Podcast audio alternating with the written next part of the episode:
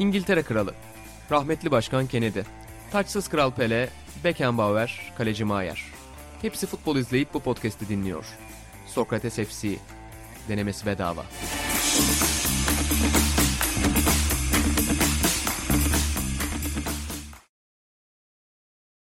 B takımının katkılarıyla yaptığımız Sokrates FC'nin yeni bölümünden herkese merhabalar. Ben İnan Özdemir, Buğra Balaban ve İlhan Özgen'le birlikte Sokrates ofisinde futbolun karargahında, merkezinde buluştuk. Hoş geldiniz arkadaşlar. Selamlar. Selamlar. Bugün atağını almadık çünkü farklı konulara girmek istiyoruz. Atağın olunca hani bir starın tabii dominasyonunu bugün örselemek istedik. Bugün bir takım oyunu ortaya koymak istedik. E, Bir yandan da futbol dünyasının gerçekleriyle bu seyircilerimiz, dinleyicilerimizi buluşturmak istedik. Konumuz ne olacak bugün? Ya ben Dünya Kupası konuşmayız diye düşünüyorum. Dünya Kupası bakalım. Yani belki araya sığdırırız ama biraz FIFA belgeseli deriz. Aynen. Biraz açılış maçları deriz. Biraz bilmiyorum ben kaçırdım ama hani dörtlerden bahsetmek isterseniz hani onu da Ben yok, dinleyebiliriz. ben de Hatan yok da sen de yoktun. Evet, ben, benlik bir Altınordu'nun ortam değil. Tertip ettiği. Organizasyonunda ben bulundum. Gerçekten dört dörtlük bir organizasyondu. Tesisleşme inanılmazdı. Şarkısından dansına acayip bir geceydi. Sokrates'in her bir birimine nüfuz eden, herkesi harmanlayan bir Ve davet. şeyi görmeli, yani görmeliydiniz. Bir sahne vardır. Koçlarla yıldızlarının böyle bir arada molanın bir köşesinde konuştuğu sahneler. Yani Steve Kerr bunu çok yapar ya. Kevin Durant'le gider, Stephen Curry'le gider. Atahan da gecenin içinde dönem dönem insanların yanına gitti. Benim de yanıma geldi. Sencer'in de yanına geldi ve kısık sesle şunu sordu. Eğleniyor musun? Onu Her şey yapar. yolunda mı? Yani o bile hani nasıl bir lider olduğunun göstergesiydi aslında gecede. Unutamadığım bir ata anısıdır. Bir gecemizde yine derginin gecesinde DJ isyan edip insanlar eğlenmiyor demişti. Sonra spontane bir 90'lar partisi düzenledi o anda. Ben çok sarhoştum. Devamını hatırlamıyorum ama bir yere gittiğimizi hatırlıyorum yine. Atahan 90'lar çalacak diye. Acayip bir eğlence kültürü ya. Bambaşka bir eğlence kültürü yani. Ama Onur da Christoph Daum Masena pozunu vermiş. Ben- Onda neyse Armağan sağ olsun gördük. İnanılmaz, inanılmaz bir poz. Ya gecenin çok ilginç konukları da vardı. Spor dünyasından isim vermiyorum. Bir de ben şaşırdım ya Atahan hemen belgeleri koydu. Yani onun da belgesi var. Aa, baba bak diye. Ama ben geceden erken ayrıldım çünkü büyük bir profesyonel olduğum için Evet. e, NBA maçı yorumlamam gerekiyordu. E, Sencer'le birlikte, Sencer ve Duygu Coşkun Seda ile birlikte geceden erken ayrıldık. Sencer niye erken ayrıldı? O da bana eşlik etmek istedi. Helal olsun. Maçı izleyeceğim. O NBA maçını izlemek için o da Sencer'e ayrılmış. aynen. Bu, bunu kim bahane olarak sunar? Sencer sunar dedim. Basketbol için Doğru. helal olsun. Bu arada ilginç bir şey keşfettim geçen gün arkadaşlar. Güvenç Size- Kurtar'ın açıklaması mı? Yok size onu anlatmak isterim. Ona da geleceğim. O da çok önemli bir açıklama. Arhan'la ofiste oturuyorduk baba. Ve ilk konuyu doğru anlatmak isterim. Yani biraz belgesele de bağlarız buradan. Dedik ki hakikaten Katar'da oluyor turnuva. Yani mesela 12 sene önce, 11 sene önce, 10 sene önce insanlar ki başta kışın oynanacağı da yoktu. Biri dese ki ya bu turnuva kışın oynanacak. Herkes de tıpış tıpış kabul edecek. Herhalde saçma gelirdi en başta. Ama 12 sene içinde unuttuk konu bir anda aklımızdan çıktı. Araya bir pandemi girdi. Bir sürü önemli detay oldu. Savaşlar, salgınlar, şunlar bunlar. Ve geldik buradayız. Katar'da kışın bir Dünya Kupası oynanacak. Hisleriniz neler Burak'cığım?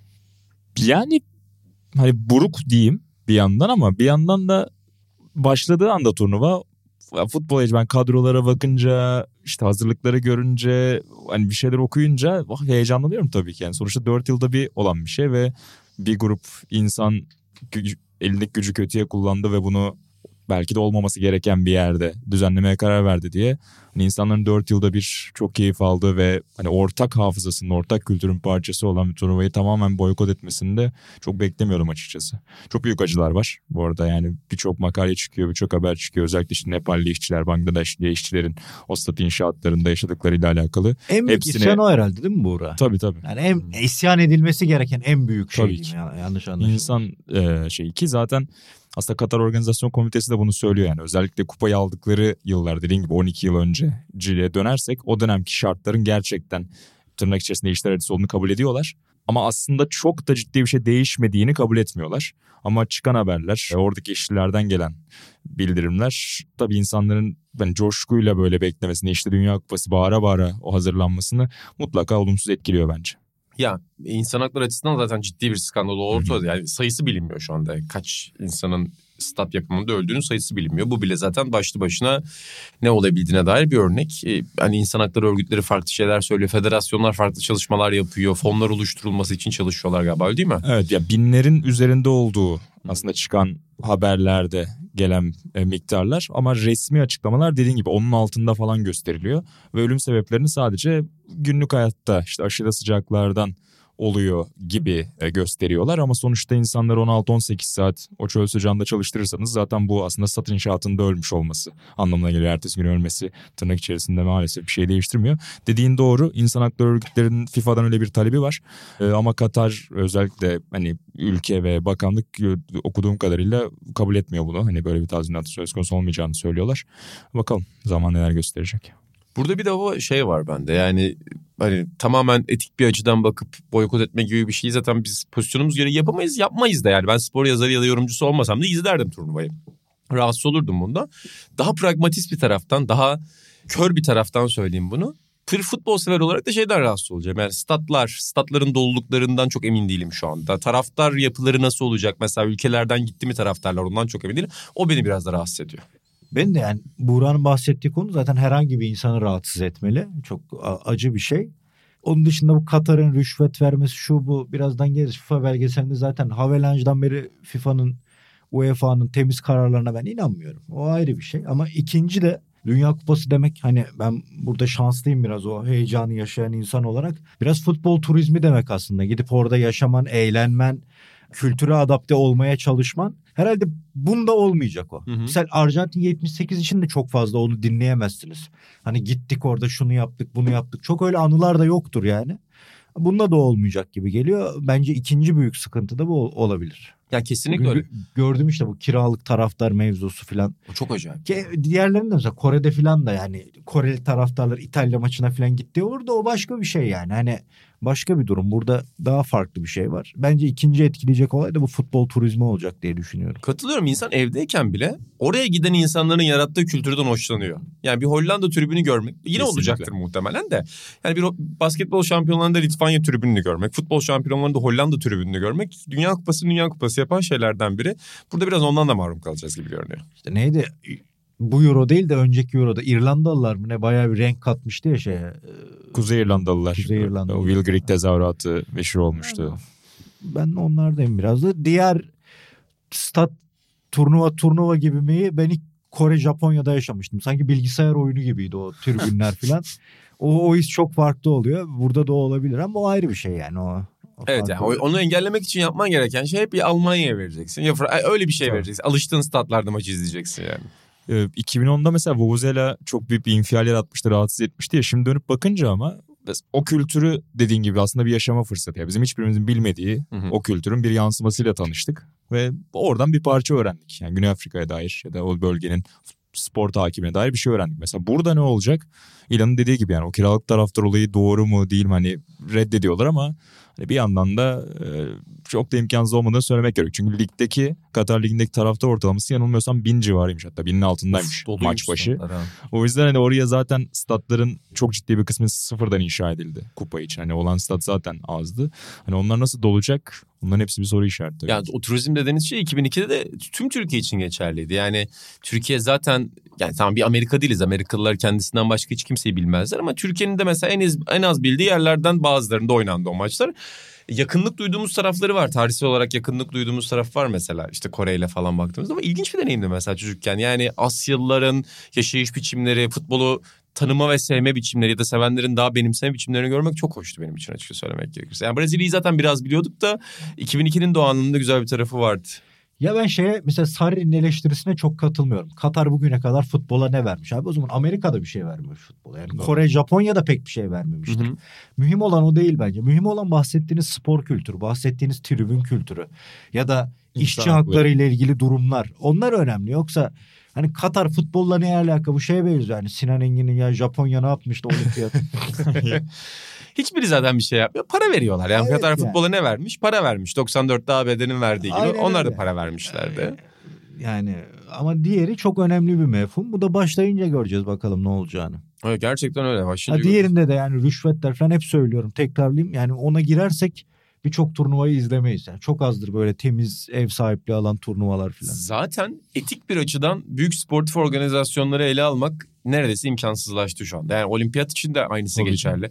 Yani şu an bir olimpiyat ev sahipliğinin temiz olma ya da mantıklı olma ihtimali var mı? Yani oradaki insanların cebindeki parayı alıyorsun vergi olarak. O parayla başka sporcuların gelip büyük global işte pazarlara, büyük global markalara para kazandıracağı bir şey yapıyorsun. Yani McDonald's geliyor senin ülkende portatif bir dükkan açıyor. Binlerce hamburger satıyor. Sen de milletin vergileriyle onu finanse ediyorsun. Böyle bir şey aslında yani Dünya Kupası'da olimpiyatta. Garip bir şey yani.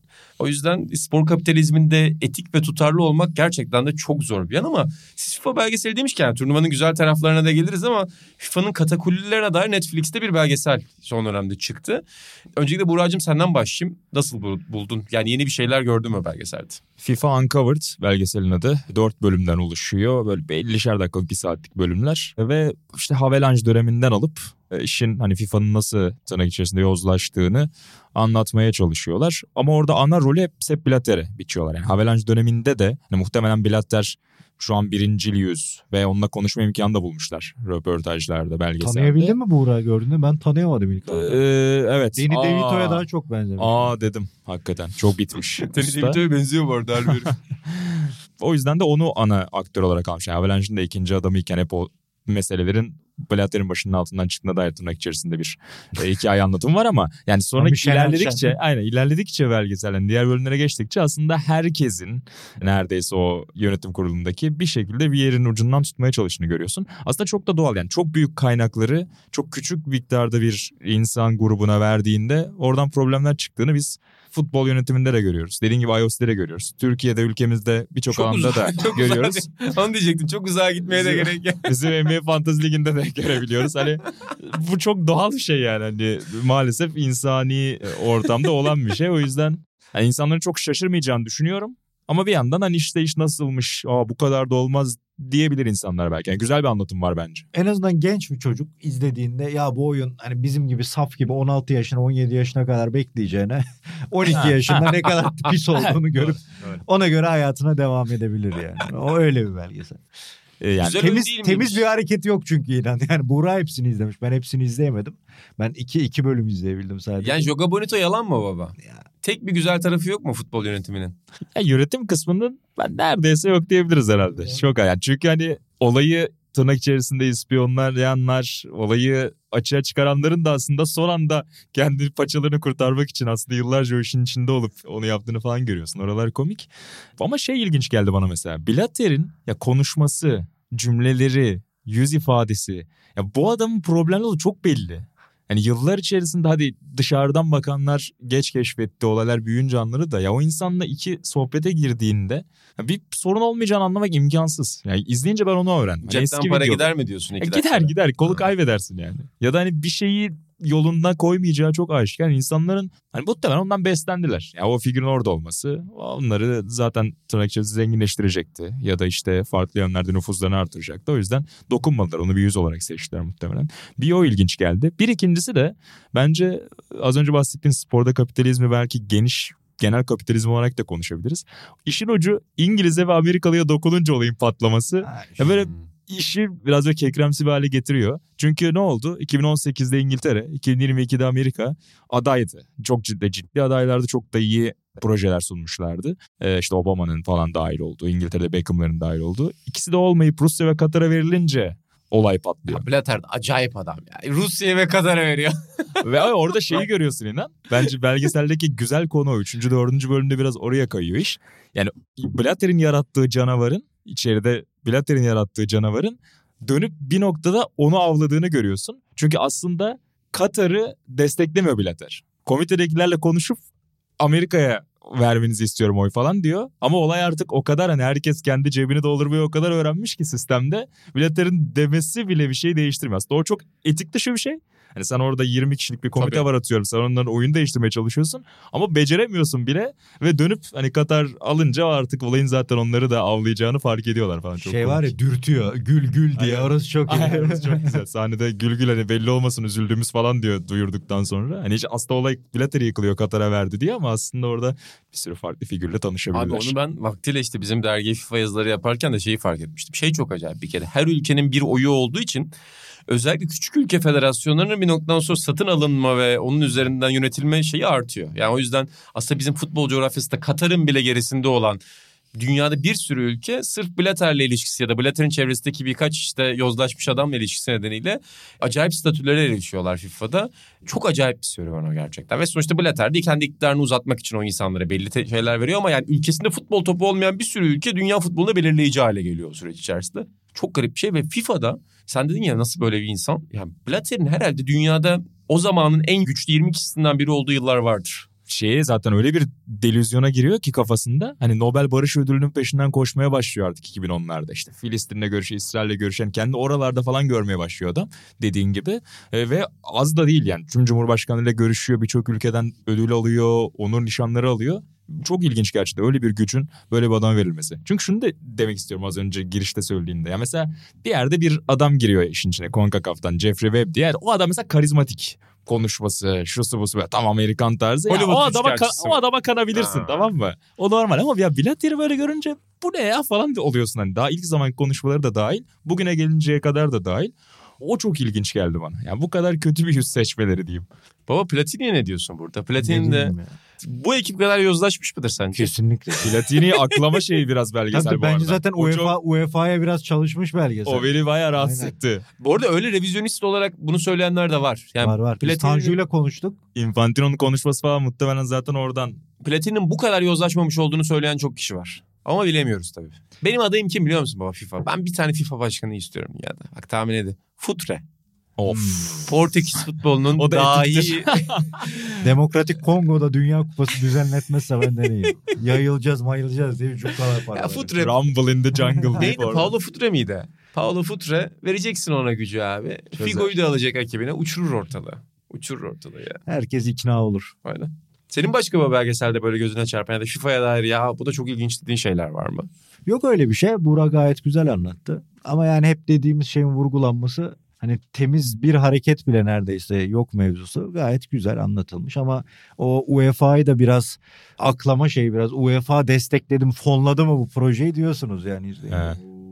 Platini'yi de mesela sıyırırken işin içinden Sarkozy'ye çamur Aynen, atıyorlar falan. İnan senlik mevzular var Ha, ama. Sarkozy de orada gerçekten korkunç bir müdahalede bulunuyor yani. Zaten E Sarkozy ve bizim çocuğu. de şeyde Tabii, Fransa'ya giden Avrupa Şampiyonası'nda da o hatır, ben direkt onu hatırladım zaten şey, izlerken. Abi Sarkozy de her yerden çıkıyor zaten. Hep söylerim ya 80'ler bisiklet takımlarının dağılışı çözülüşü bir bakıyorsun Paris'te genç bir avukat olayı çözdü. Nicolas Sarkozy falan. Acayip bir adam. İş o kadar büyüyor ki işte e, hani spor federasyonlarından değil artık devlet başkanlarından da işin içine girmedi. İşte ta 2010 Mandela'sından beri geliyor iş dönüp dolaşıp. Enteresan hakikaten. Benim izlediğim iki bölümdeki favori olayım Trinidad Tobago'nun 2006 macerası. Ben orada Muazzam. bittim bir bayıldım yani. Tavsiye, sadece orayı bile tavsiye ederim. Jack Warner usta. Usta takımı bile ayakta dolandırmış yani. Çocuklarını Yemin bile ya. Muazzam ya doğru diyor. Onu izleyin. Jack, Jack Warner zaten hep en böyle şey anılan adamlardan Baş biri adam orada. Yani acayip yani. Hakikaten Türk siyasetine yakışan bir figür Tam, olurdu tam. Jack Warner. O blok oy olayını ilk çözen herif ya. Ulan diyor bunların oyunu yönetiriz. Tehlikeli bir abi. Peki buradan normal kupaya geçelim mi? Bizim bildiğimiz kupaya. Artık Geçelim. bir daha naif pencereden bir Dünya Kupası konuşalım mı? Aynen. Genel olarak Cristiano'ya girecek biz bu arada. Uuu, Ona. Ah. gireriz. Onların içinde gireriz. Orada da büyük bir oyunu gördüm ben anlatırım. Ha, güzel. Ben de Çözmüştür oyunu dedim. gördüm. Komployu çıkarıyor musun ortaya? Çıkarıyorum. Genel görünüm olarak size şunu soracağım. Yani Dünya Kupası öncesinde hepimiz böyle baktık kadrolara şunlara dergimizi hazırladık. Sokratesdergi.com ve dükkan.sokratesdergi.com'dan lütfen alın dergimizi efendim. Grup değerlendirmelerimizi yaptık, röportajlar yaptık. Bremen'in hangi ayaklı olduğunu öğrendik ya da öğrenmedik. Baba Dünya Kupası'na giriyoruz. Sende şey hissi var mı şu an? Bu takım yani şu takım bu kupayı götürür. Böyle net bir favorin var mı? Yok estağfurullah öyle bir iddiam hiçbir zaman olmaz. Favori bilmem de ben Arjantin'in uzun süredir kupaya bu kadar yakın olduğunu hissetmemiştim mesela. Hmm. Yani o elenir mi elenir Arjantin bu ama ben bu sefer Messi'nin çevresine çok doğru doldurduklarını düşünüyorum. Ki izlediğim kadarıyla da elemeleri çok izleyemedim de Copa Amerikası ya da finalistimasına baktığında yani epey su taşıyıcıları vardı çevresinde Messi'nin. Biraz bir de Messi olunca biliyorsun Amerikalılar bir senaryo yazmıştır. Katarlara vermiştir büyük ihtimal. Bininci maçı finale Aynen. denk geliyor. Aynen öyle bir şeyler çıkabilir. Bak şu kupa Amerika'da olsa Messi'nin de bu turnuva. Kesinlikle. Hatta final Messi Ronaldo'ydu. Evet. Hatta şöyle Messi'nin de 1-0 yenik Arjantin 90. dakika free kick atıyor. Sonra penaltılara gidiyor. Öyle bir Messi'nin de hem de yani. Hani öyle boşu boşuna 1-0'dan Messi'nin değil. Benim çekincem kim biliyor musun Arjantin'de? Otamendi. Doğru. Ya yine o başlarsa o ilk 11 ki yani ya o ya Lisandro gibi görünüyor Romero'nun yanında. Artık ya tamam hala üst seviyede oynuyor Otamendi Benfica'da. İyi de sezon geçiriyorlar. Hepsi tamam ama ne olursa olsun ama Otamendi nasıl hala güvenip o yola çıkabiliyorsun?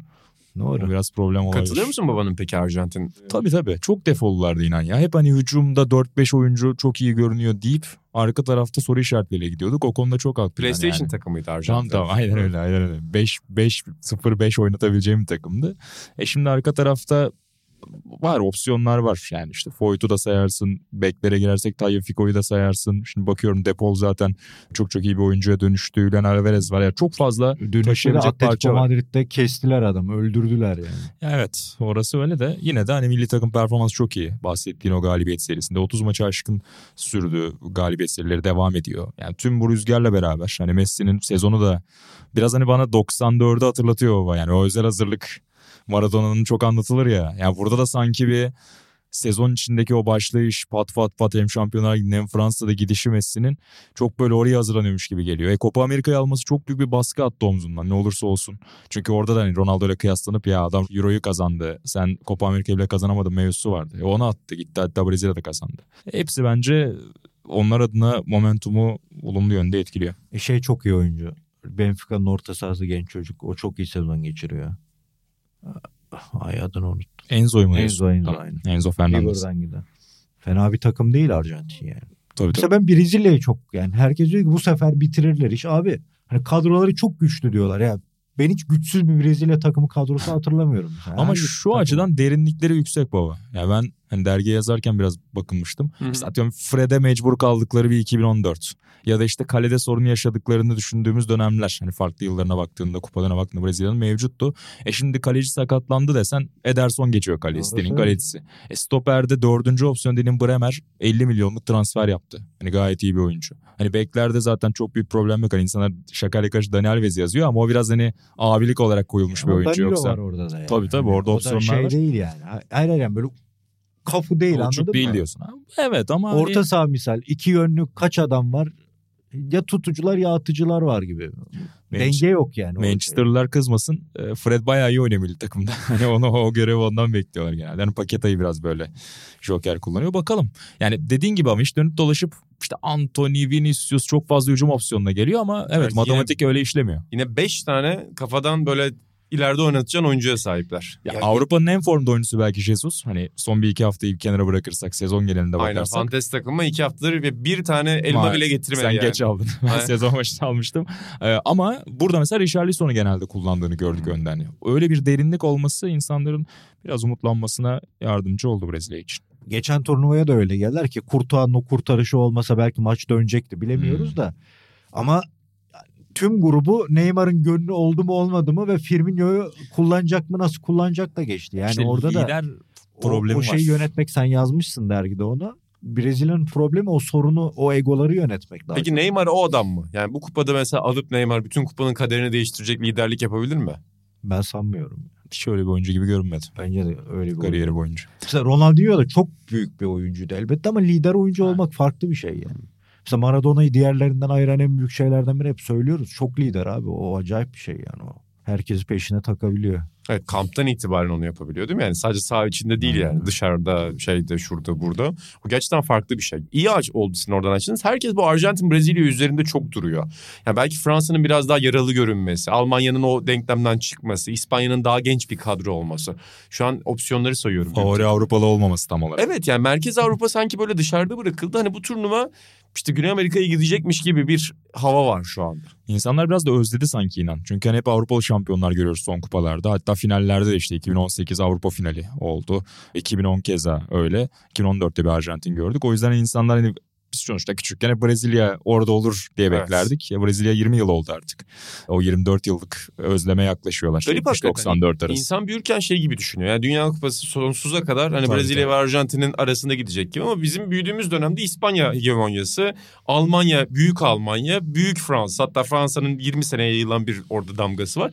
Orada garip bir güç değişimi de var baba gerçekten. Yani belki herhalde onu da biraz Buran dediği gibi özledi insanlar. Öyle öyle evet.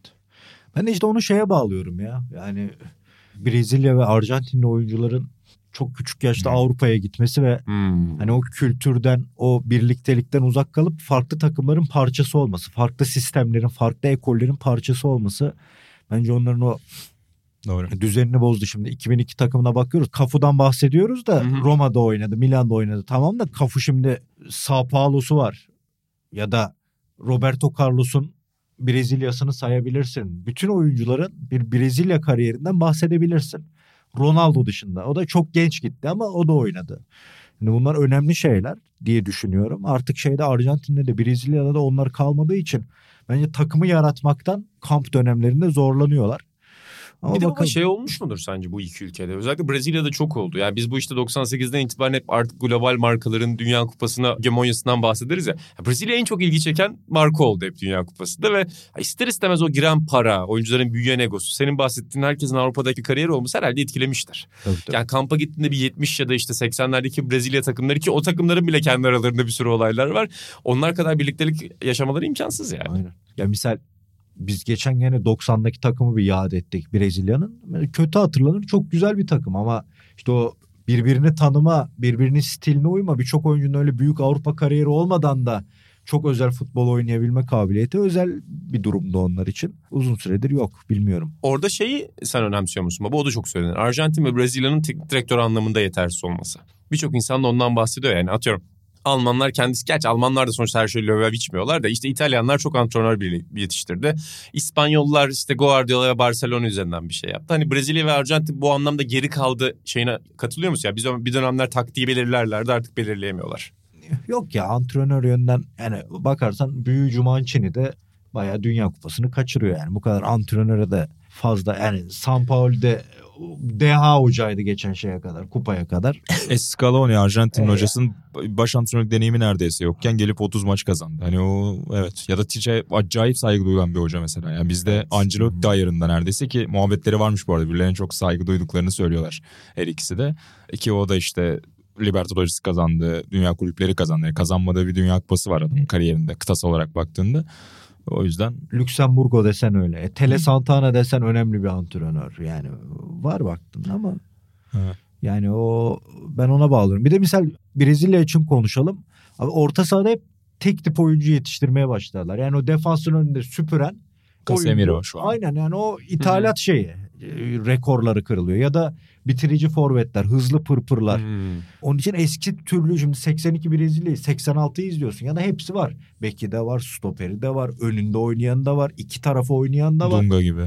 Dunga gibi, Alemao gibi, Falcao gibi.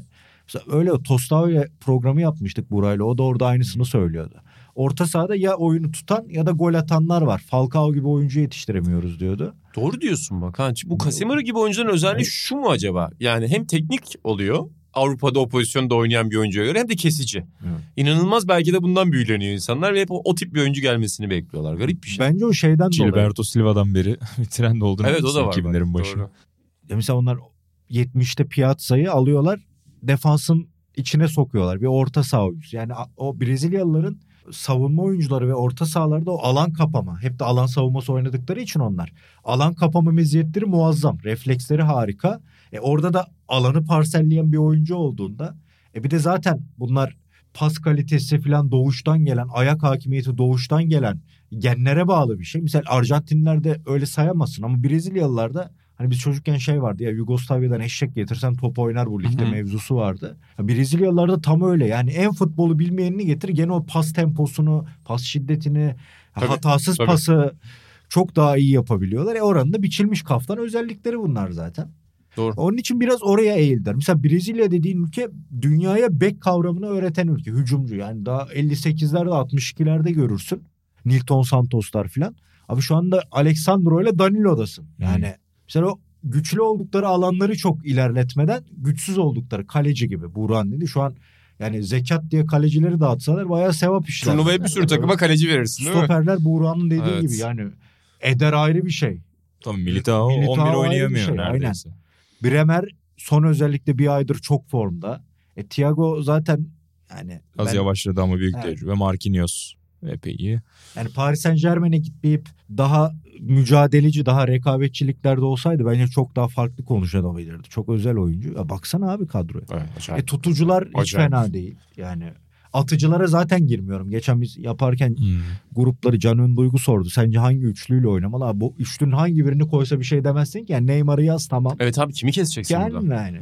Yani. Vinicius o 11 başlamayabilir mesela. Düşünsene. En Martinelli formda 11 oyuncularından başlayacak mı mesela? Çok zor. Değil mi? Düşün zor. Martinelli e, şey diyorsun ikinci sınıfında kalsın buranın diyorsun. Son maçlarda genelde şey kullanılıyor işte. Paketayı böyle sol gibi ama merkeze giriyor. Sağda Rafinha'yı oynatıyor. Ama abi Vinicius, Evet Antony, dediğin gibi Martinelli yani çok fazla opsiyon var. Hangi Firmino'lardan falan bahsetmiyorsun bile şey olmadığı Tabii için. Firmino'yu kadroya için. almadı. O mesela çok eleştirildi ama o bence İlan'ın söylediği 2018'de kriz olmuştu başına. Hmm. Burada da sonuçta Richarlison'u ve Jesus'u düşünüyor oynatacağı oyuncu. Hani o olup oynatmazsa tekrar oraya gidebilir diye bence oraya daha düşük profilli ligden birini çekti. Pedro'yu çekti. Bence mantıklı mesela. Kadro mühendisi için bu önemlidir. Bence hocanın da mesela tecrübelenmesi tarafından hani A planı değil de Firmino oraya bitirici biri lazım. Çünkü arkada zaten oynayan çok oyuncu var.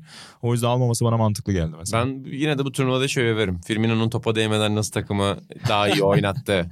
Liverpool'da da onu yapıyoruz ya. Bazen Evet, takım gol atıyor. "Aa Bak Firmino'nun topsuz koşusuna bak diye. Ben turnuvada yok ama varmış gibi yaparım. Topsuz koşusuna bak Neymar'ın golünde diye. Brezilya'nın Sen çok pardon son notunda şöyle söyleyeyim. Pele'nin milli takım golünü geçebilir Neymar. Belki hani liderliğini eleştiriyoruz ama hani istatistikleri de sever.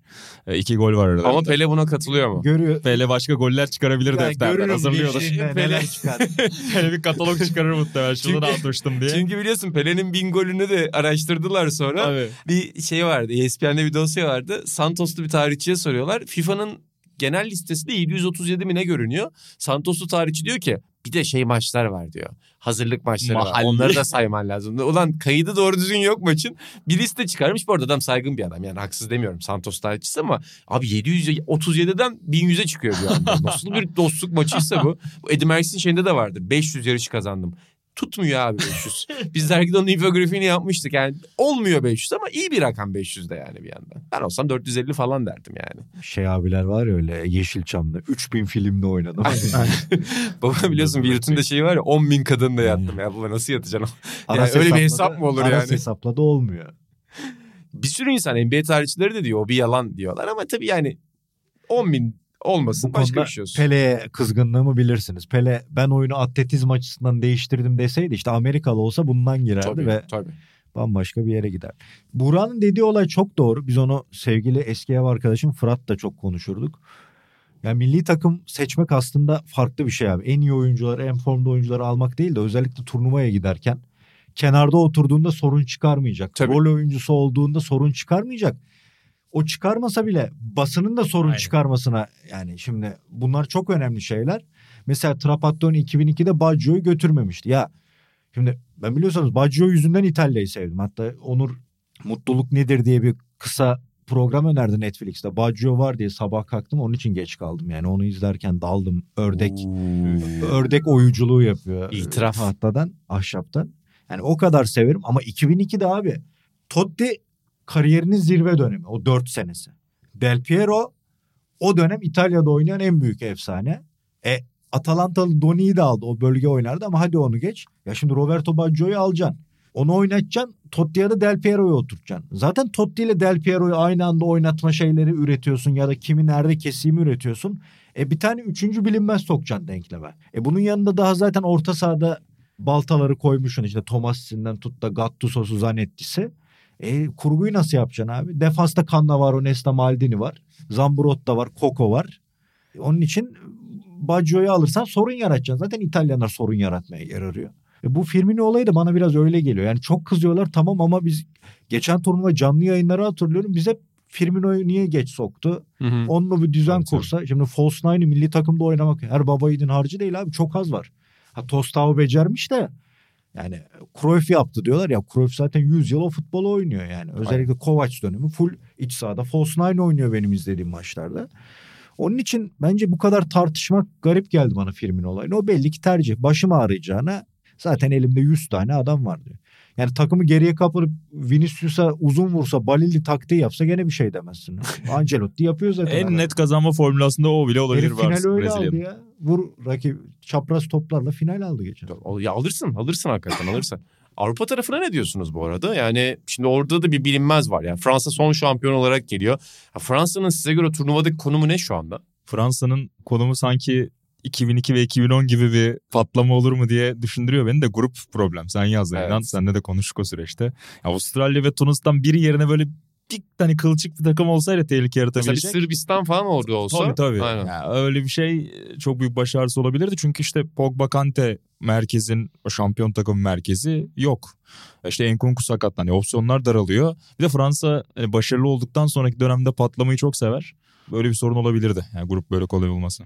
38'den sonra gördüğüm en güçsüz Fransa diyebilir. Tarihin en kötü Fransız. 38'de Ama- İtalya'ya yenilen takımdan beri. Orada da öyle bir yani forvet tarafı var ki yani topu oraya götürebilirsen gerçi yani yan yana oynamalarının son kupada tam Hmm. emin olamadık yani. Benzema ile Mbappe'den tam emin olmak çok zor.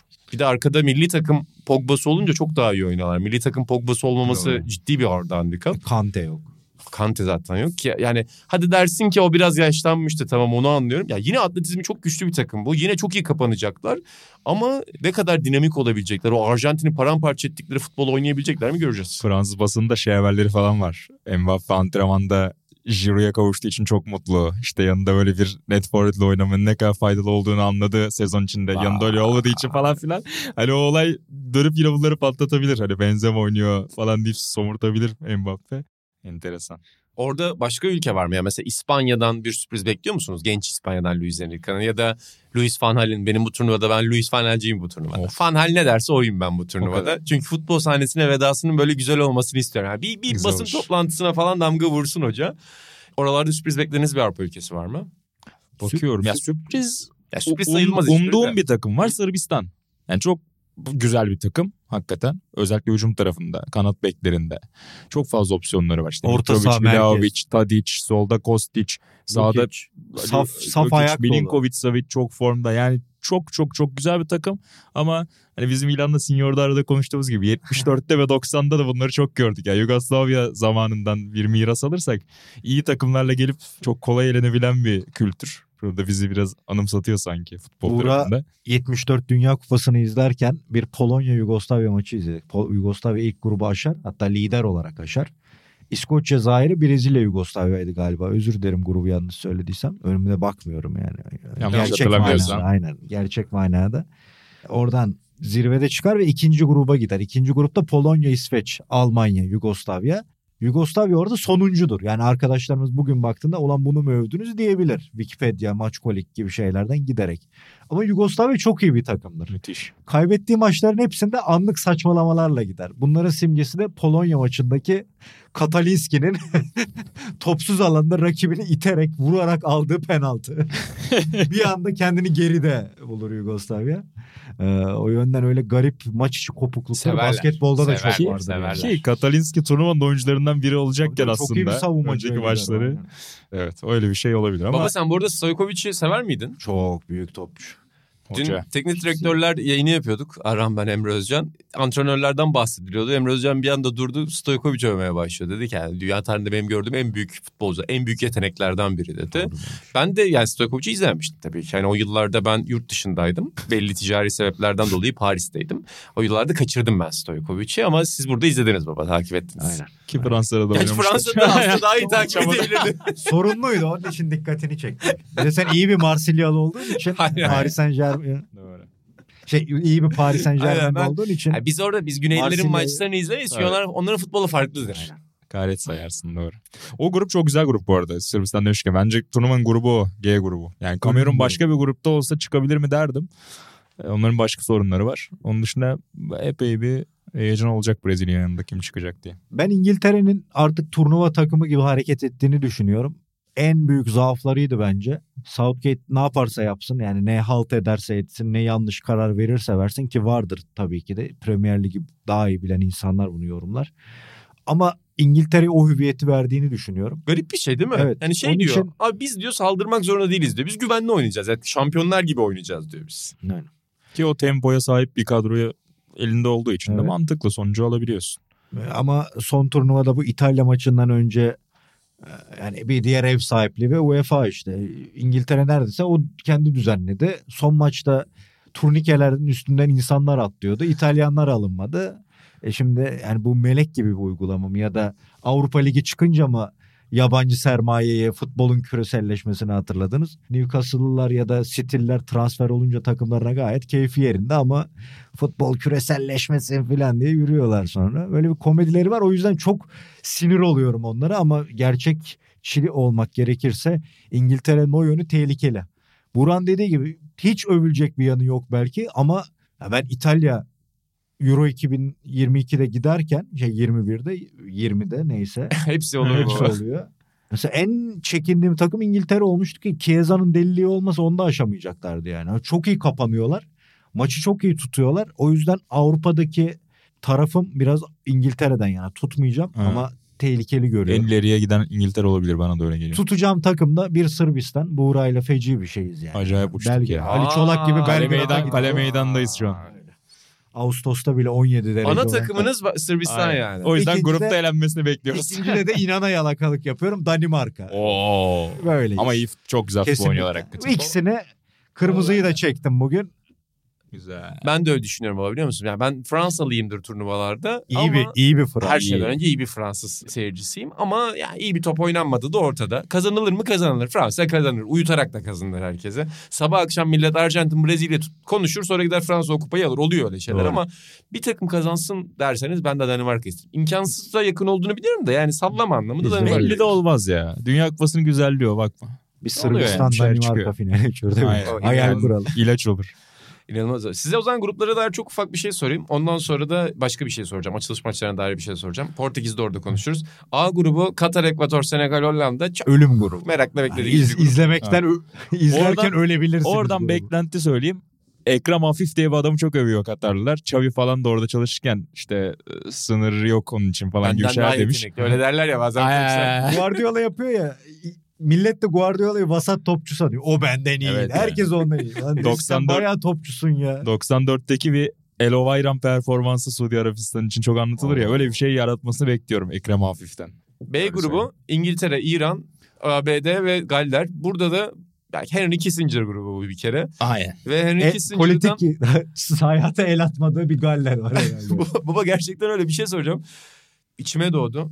Bu turnuvada Henry Kissinger'e bir şey olabilir. İçime doğdu. Şu an geçiyorum. Orada da baba Galler'e bir şey olmamış olabilir diyorsun. Orada- da İngilizlerin şeyi var. Doğru diyor. Ben işte geçen hafta Leicester maçına gittim.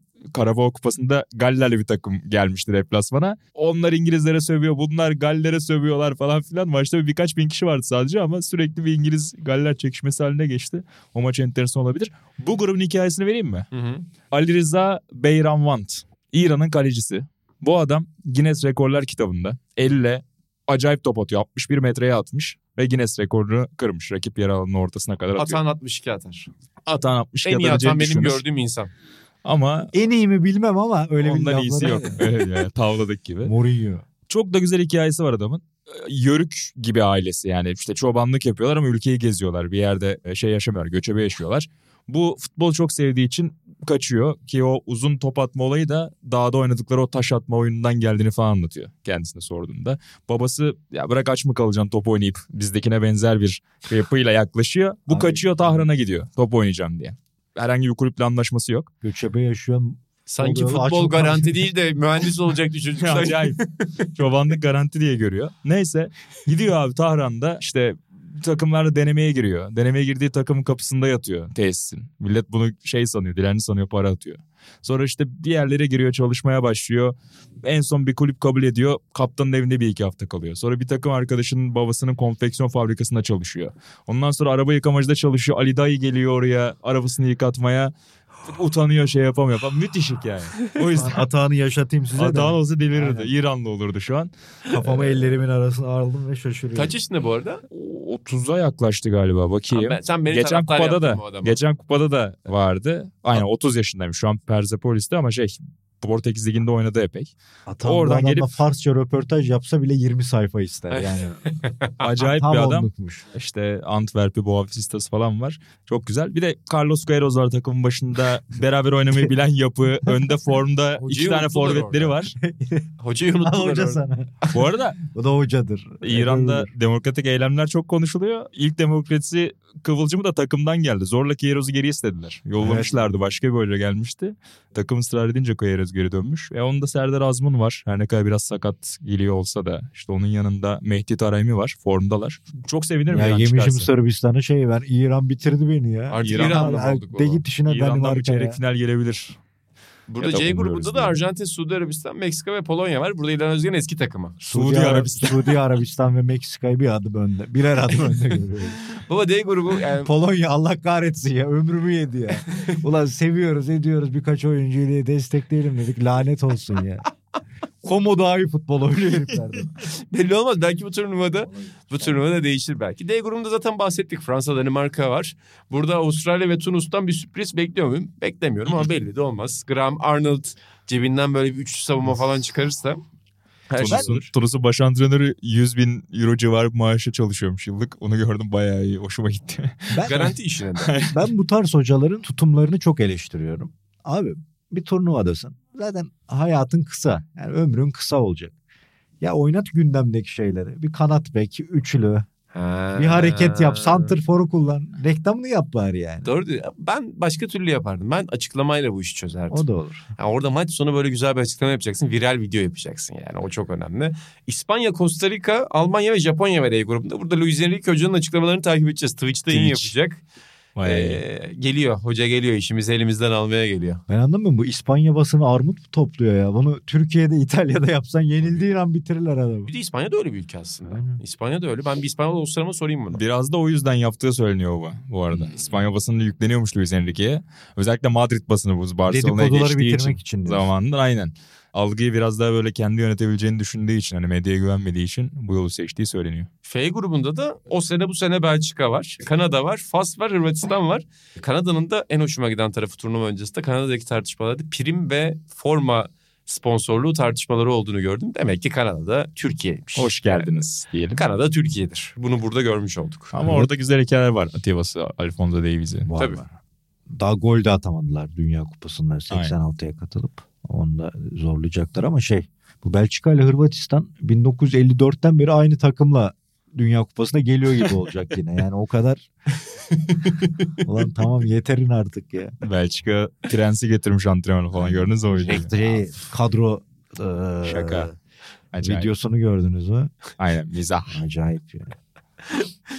G grubunda konuştuk zaten. Brezilya, Aynen. Sırbistan bu sizin grubunuz. Brezilya, İsviçre'de Sırbistan, sakat. İsviçre ve Kamerun. Sırbistan'ı seviyoruz, tutuyoruz, tutacağız Buğra'cığım. Ama, Ama, üç maç süreli. Elenir burada. İsviçre çok pis bir turnuva takım. Onlar da 1952'den beri aynı jenerasyonu kullanıyorlar. Aynen. Baba ben sana söyleyeyim bak Sırbistan Brezilya maçında herkes Sırbistan'a aşık olur. Sırbistan Kamerun maçında Sırbistan iyi oynayıp 3 puan alamaz.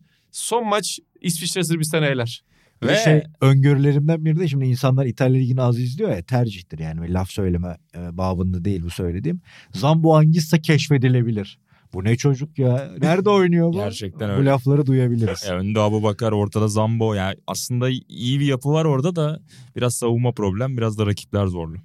Ve dediğin o gruptan çıkma maçına dönüşürse İsviçre Sırbistan 4 yıl önceyi hatırla. Aynen. Arnavutların Evet. selamı Çaka'nın Şakir'inin yine orada bir politik mevzu var. Var, var. Şaka ne gol atmıştı ya. Bak Öf. ben de onu unutamıyorum. Evet acayip bir gol. Bir de formda bu sezon.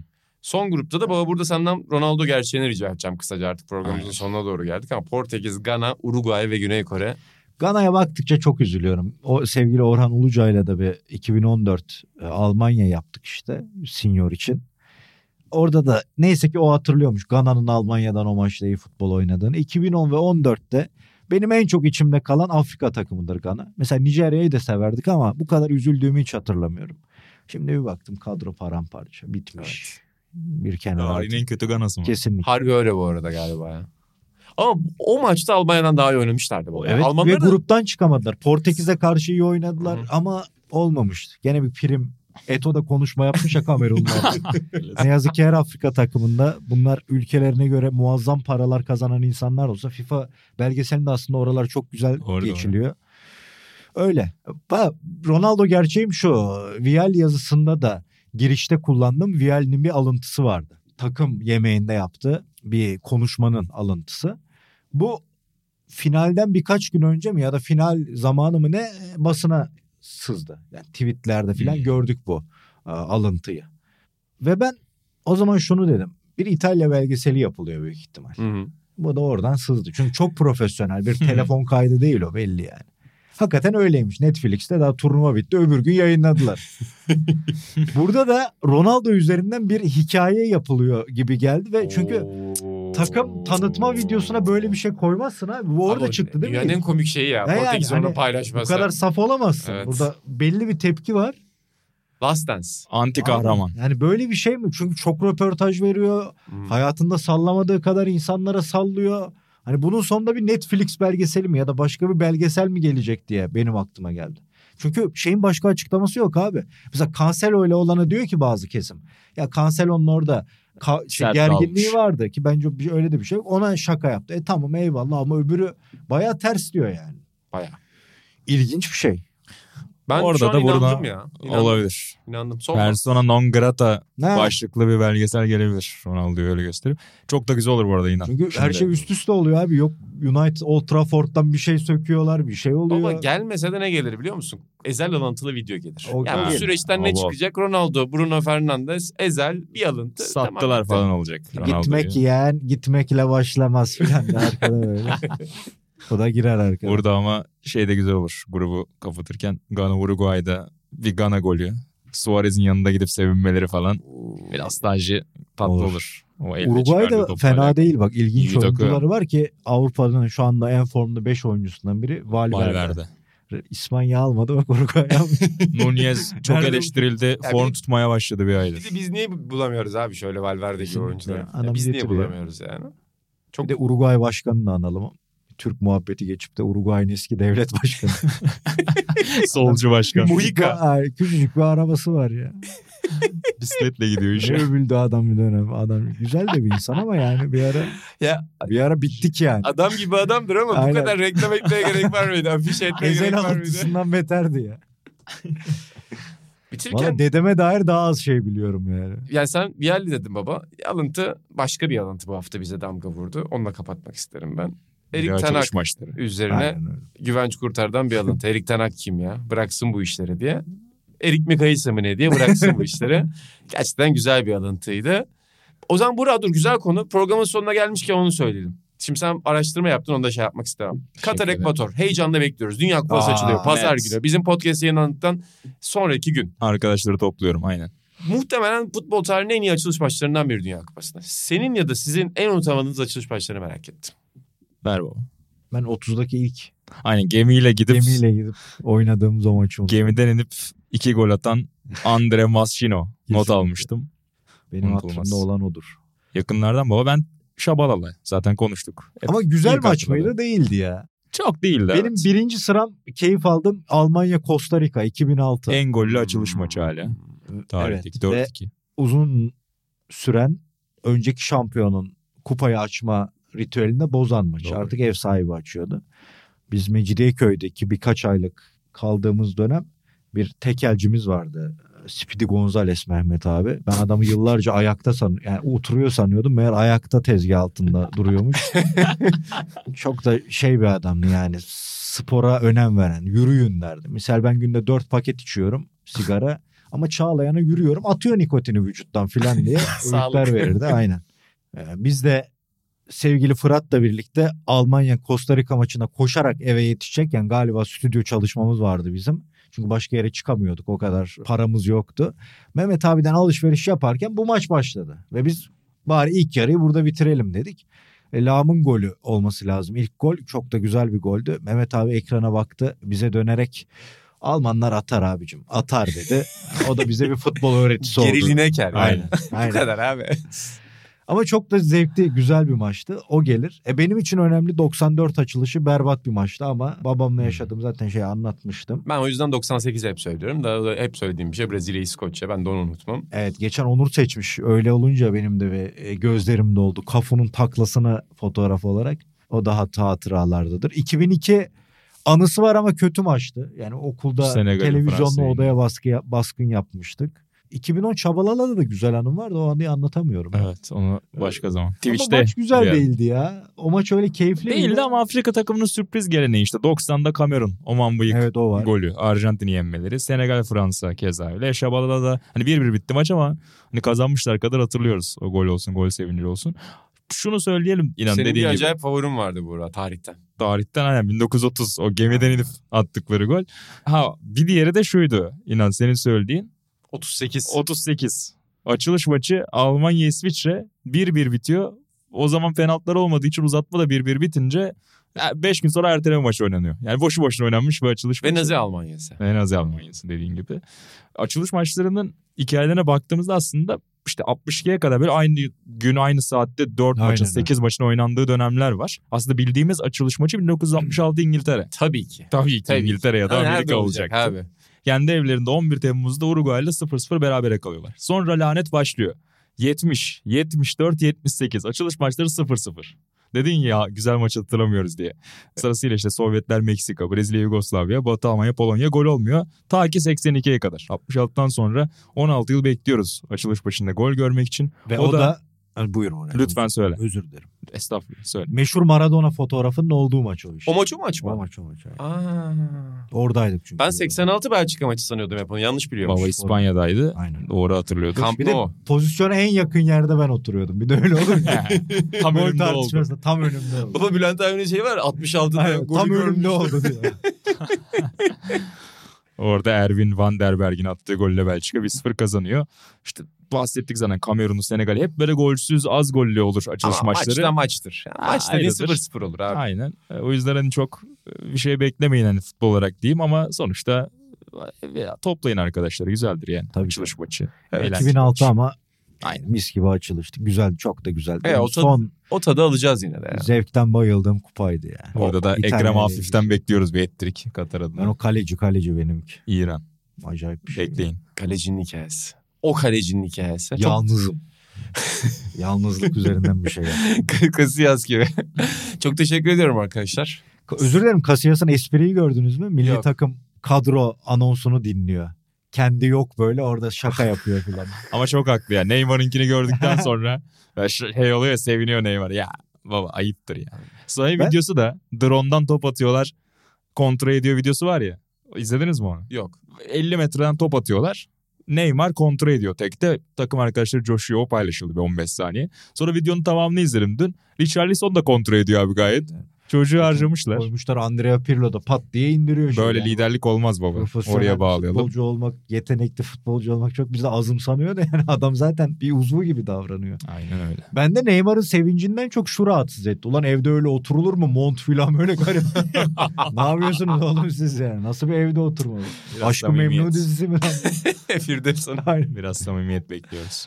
Aa, Çok teşekkür ediyorum arkadaşlar. Dünya Kupası konuşmak çok zevkli bir şey söyleyeyim mi? Yani Tabii, çok tabii ya. hepsi de başka şeyleri de çok konuştuğumuz oluyor. Çok güzel muhabbetler oluyor da futbolun içinde olduğu en iyi muhabbet bu abi. Bundan daha iyi bir muhabbet yok. O yüzden bak karalar bağlayarak başladık. Keyifle bitiriyoruz. Ben isterim ki Kendimizi kandırarak gü- keyif oluyor yani insan. Çok güzel yani. Dünya Kupası boyunca şöyle programlar yapalım. Yani işimiz gücümüz olmasın. Bütün ekip olarak eski Dünya Kupalarındaki eski maçları oturalım hep birlikte izleyelim ve burada geyiğini yapalım. Yani ölürüz gülmekten. Çünkü Buğra'nın çileden çıktığı öyle maçlar vardı ki, öyle futbollar vardı ki. Bu Dünya Kupası'nın içinde bir tane öyle bir şey yapalım. Yapalım en, en kötü maçlarını işte, işte, izleyemeyiz maalesef ya. İzleyemeyiz ama Neler var yoksa yani. Bak Buğra şu an yine tırnaklarıyla oynuyor yani. Çok çile çekti. ben 60 öncekileri izlerim. 60'tan öncekileri izlemek Oraları. isterim. Oralar gerçek futbol orada var. Hücum var çünkü hücum. Yeter. Geçen bir yerde son son olarak bunu söyleyeyim kapatayım. Geçen bir yerde eski bir Dünya Kupası'ndan bir maç açıldı. Beckenbauer. Bir arkadaş Beckenbauer videosuna bakıyor. Öbür arkadaşım şöyle dedi. Bak hiçbir saniye izlemeden futbolda o zaman futboldu dedi. Yani bak, o döneme lezzet. dair bir maç izlememiş. Beckenbauer'ı ilk kez görüntüde görüyor. Ama benim için futbol yorumu budur baba. Almanlar atar. Futbolda futbolda o zaman. Aynen. Yani bu iki cümleyi alıp podcast'i kapatabilirsiniz. Çok Kalanı çöp. Futbol bir zamanlar futboldu. Artık futbol değil ama biz yine de Sokrates FC'de B takımıyla birlikte B takımının sayesinde İnsanlığın arkadaşı olmaya çalışıyoruz. ve harmanlamaya çalışıyoruz. Tarihi bugün harmanlamaya çalışıyoruz. Sizlere çok teşekkür ederim. Bir sonraki bölümde de yine Dünya Kupası'nı konuşacağız. Dünya Kupası boyunca yayınlarımız da olacak zaten. Bizi dinlemeyi, izlemeyi, Senior programında izlemeyi unutmayın. Hoşçakalın.